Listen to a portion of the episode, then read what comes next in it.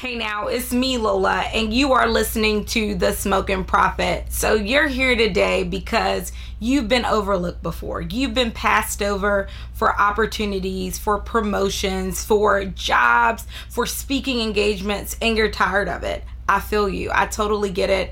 I understand. So, that's why I'm here. I'm here to tell you one, why you may be getting overlooked, and then two, I want to tell you how to put yourself in a position, how to put yourself in spaces, places, how to put yourself in rooms, how to put yourself at tables so that you can be around those people. I want to tell you how to make yourself visible so that you can walk into those opportunities that you know you deserve. If you feel me, then let's go ahead and get started. So, let me just tell you how I got on this kick of wanting to talk to you about why you're being overlooked. First of all, it's relevant. It's something that all of us have experienced. It's something that I face is something that you face or else you wouldn't be here. And it's something that we'll both encounter at some point on the other side.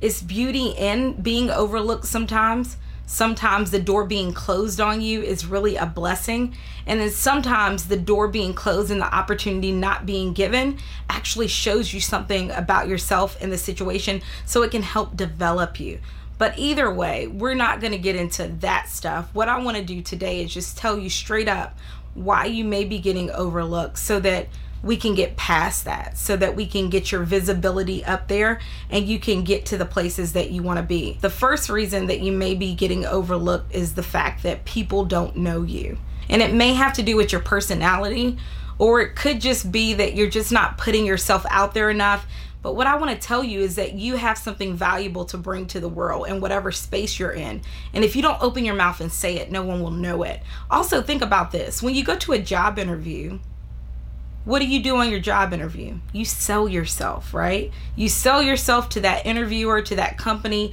to that person, and you make them want to hire you. You have to do the same thing every day so that you don't get overlooked. You have to know what value you bring so that you can position yourself, put your value out there so you have confidence to walk in that value and so that people can get to know you. Because sometimes, again, being overlooked is just a matter of people not knowing you. The next reason that you could be getting overlooked is that people don't recognize your value. So you may be someone that's putting yourself out there. You know, you're showing up you're in different spaces, you're around different people. But when you leave, people are like, well, what does Lola do? You know, what does she do? What is the smoking prophet about? So they see you, but your value isn't evident.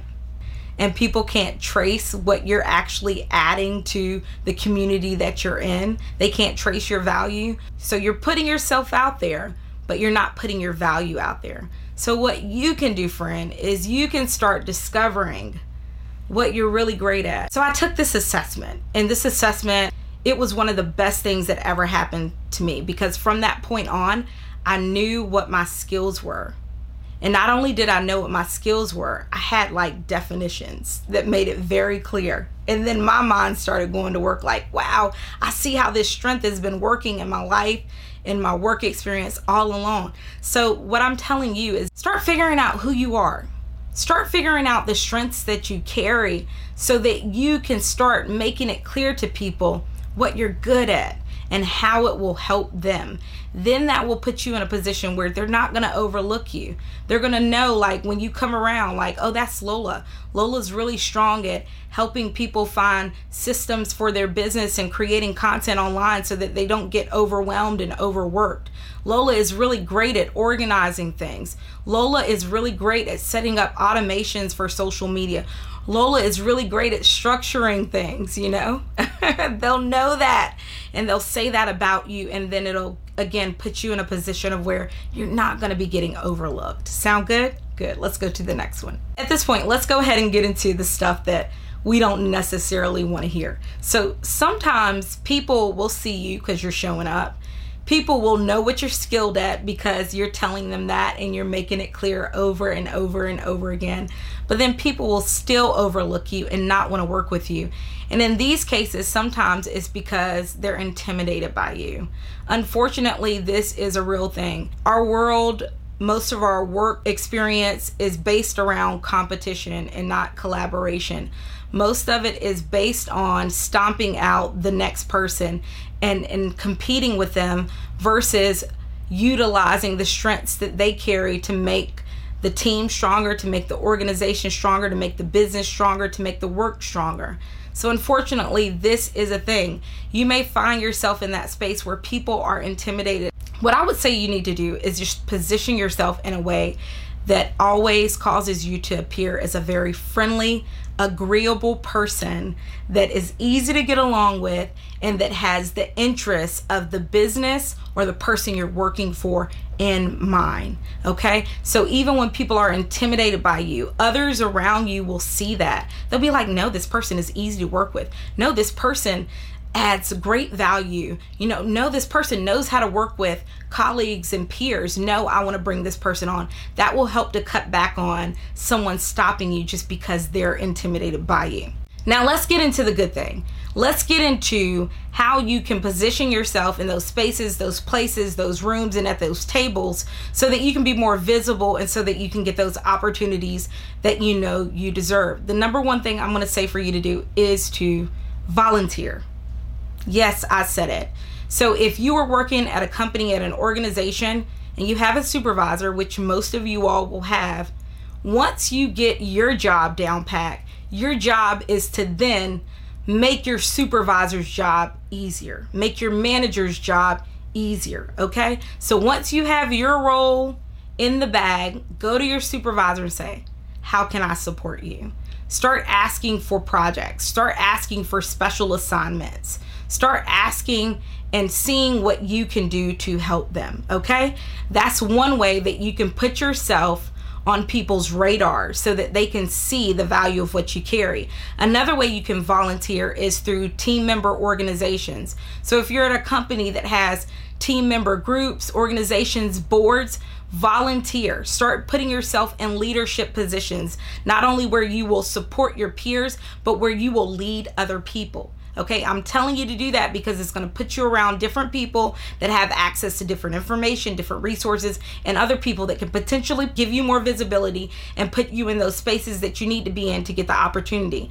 I'm also telling you to do this. Ding, ding, ding. Here's the big reason so that you can get experience. Experience is something that keeps us out of a lot of rooms. Okay. When you go to apply for a job, a lot of times they'll tell you baseline, we need you to have this type of education, we need you to have this type of certification, but desired qualifications would include this much experience. Experience can set you apart, okay? So when you're finding that you're being overlooked for opportunities, it's not just causing you not to get that promotion or that job you want, it's causing you not to get the experience that you need to go to the next level. So volunteer for it.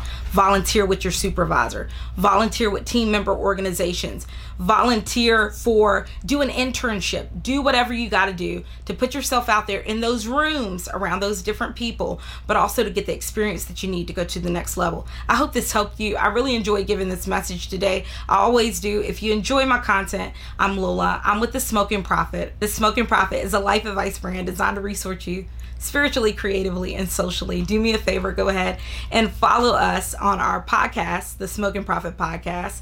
Follow us on YouTube and follow us right at thesmokingprophet.com. Until next time, I hope you have the most amazing life. Bye!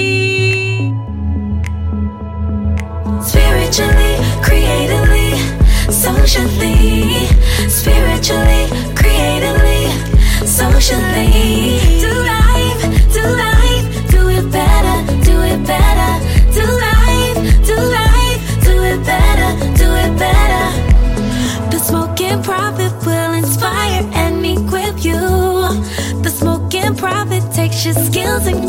Mold you.